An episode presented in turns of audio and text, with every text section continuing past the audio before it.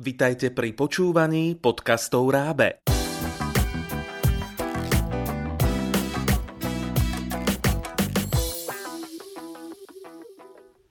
V tomto podcaste vás naučíme porozumieť príbehu v cudzom jazyku. Dnes bude venovaný najmenším, ktorí sa chcú naučiť nemecký jazyk. Najprv vám priblížime obsah knihy Luskáčik a myší kráľ plus cé dé v slovenčine. Deti z rodiny Stahlbaum dostali na Vianoce luskáčika. Malá Marie si ho zamiluje. Čoskoro si uvedomí, že kým v noci všetci spia, luskáčik a hračkársky vojačikovia bojujú proti myšiemu kráľovi a jeho armáde. Podarí sa luskáčikovi poraziť zlého myšieho kráľa?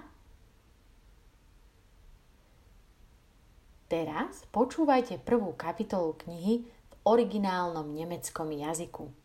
E T A Hoffmann, Nussknacker und Mäusekönig. Junge Eli-Lektüren. Copyright Eli zwanzig dreizehn. Kapitel eins. Der Weihnachtsabend. Am vierundzwanzigsten Dezember durften die Kinder des Herrn Stahlbaum den ganzen Tag nicht in das schönste Zimmer hinein. In einer Ecke des Hinterzimmers saßen Fritz und Marie. Es war schon Abend geworden und sie hatten ein bisschen Angst, als man ihnen kein Licht hereinbrachte. Fritz erzählte seiner jüngeren Schwester, sie war eben erst sieben Jahre alt geworden: Ich habe vorhin einen kleinen, dunklen Mann mit einem großen Kasten auf dem Flur gesehen. Das war sicher niemand anderes als Pate Drosselmeier. Marie klatschte vor Freude in die Hände und rief: Ach, was hat uns wohl Pate Drosselmeier Schönes mitgebracht? Drosselmeier war gar kein hübscher Mann, er war klein und dünn, hatte viele Runzeln im Gesicht, über dem rechten Auge war ein großes schwarzes Pflaster und er hatte auch keine Haare. Deshalb trug er eine sehr schöne weiße Perücke.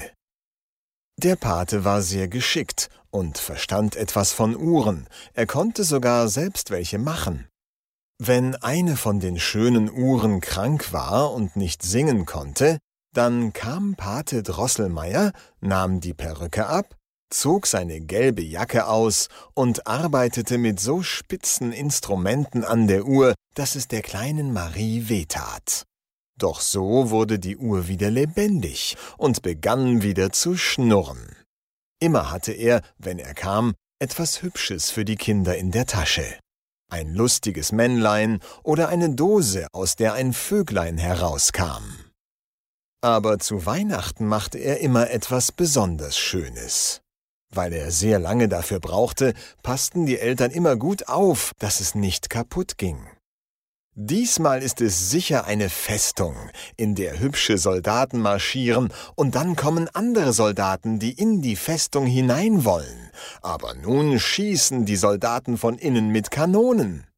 »Nein, nein«, sagte Marie, »Pate Drosselmeier hat mir von einem schönen Garten erzählt, mit einem See und Schwänen. Dann kommt ein kleines Mädchen aus dem Garten an den See und gibt den Schwänen Marzipan.« »Schwäne fressen keinen Marzipan«, sagte Fritz, »und einen ganzen Garten kann auch Pate Drosselmeier nicht machen. Eigentlich haben wir nicht viel von seinen Geschenken, es wird uns ja alles gleich wieder weggenommen. Das, was uns Papa und Mama schenken, ist mir viel lieber. Damit können wir machen, was wir wollen.« Die Kinder rieten, was die Eltern ihnen wohl für Geschenke gekauft hatten.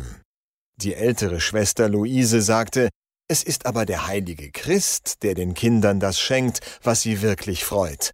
Er weiß das viel besser als die Kinder selbst. Die kleine Marie wurde nachdenklich, aber Fritz sagte: Einen Fuchs und Husaren hätte ich nun einmal gern. Es war ganz dunkel geworden. Die Kinder hörten eine leise, sehr schöne Musik. Sie sahen einen hellen Schein und wussten, dass das Christkind nun weiterflog zu anderen glücklichen Kindern. Nun hörten sie einen hellen Ton. Klingling, klingling. Die Türen gingen auf, das Zimmer war voller Licht. Papa und Mama nahmen die Kinder bei der Hand und sagten, »Kommt doch nur, kommt doch nur, ihr lieben Kinder, und seht, was euch der heilige Christ gebracht hat.« Die Kinder standen mit glänzenden Augen da, und Marie rief, »Ach, wie schön!« Der große Tannenbaum in der Mitte trug viele goldene und silberne Äpfel und Bonbons. Das Schönste an dem Baum war aber, dass hundert kleine Lichter wie Sterne funkelten. Um den Baum herum glänzten schöne Sachen. Marie sah hübsche Puppen und ein schönes Kleidchen. Fritz fand einen Fuchs und rot und golden gekleidete Husaren. Da klingelte es noch einmal. Die Kinder wussten, dass nun der Pate Drosselmeier sein Geschenk geben würde und liefen zum Tisch an der Wand. Darauf stand ein wunderschönes Schloss mit goldenen Türmen. Man hörte Musik. Türen und Fenster gingen auf, kleine Herren und Damen spazierten herum. Im hell erleuchteten Saal tanzten Kinder zur Musik. Ein Herr in einem grünen Mantel winkte aus dem Fenster und Pate Drosselmeier, kaum viel größer als Papas Daumen, stand manchmal unten an der Tür des Schlosses und ging dann wieder hinein. Fritz schaute das schöne Schloss mit den tanzenden und spazierenden Figuren eine Zeit lang an und sagte dann, »Pate Drosselmeier, nun komm mal zu der anderen Tür heraus.« »Das geht nicht, liebes Fritzchen«, sagte Drosselmeier. »Lass mal den grünen Mann, der immer winkt, mit den anderen herumspazieren.« »Das geht auch nicht«, antwortete Drosselmeier. »Dann sollen die Kinder herunterkommen«, rief Fritz. »Ich will sie genau anschauen.« »Ei, das geht alles nicht«, sagte Drosselmeier ärgerlich. »So wie die Mechanik gemacht ist, muss sie bleiben.« »Das geht alles nicht? Hör mal, Pate Drosselmeier, wenn deine kleinen Figuren in dem Schloss nichts können als immer dasselbe, dann interessieren sie mich nicht besonders. Da sind mir meine Husaren lieber.« Er ging zurück an den Weihnachtstisch und spielte wieder mit seinen Husaren. Auch Marie wurden die spazierenden und tanzenden Püppchen bald langweilig.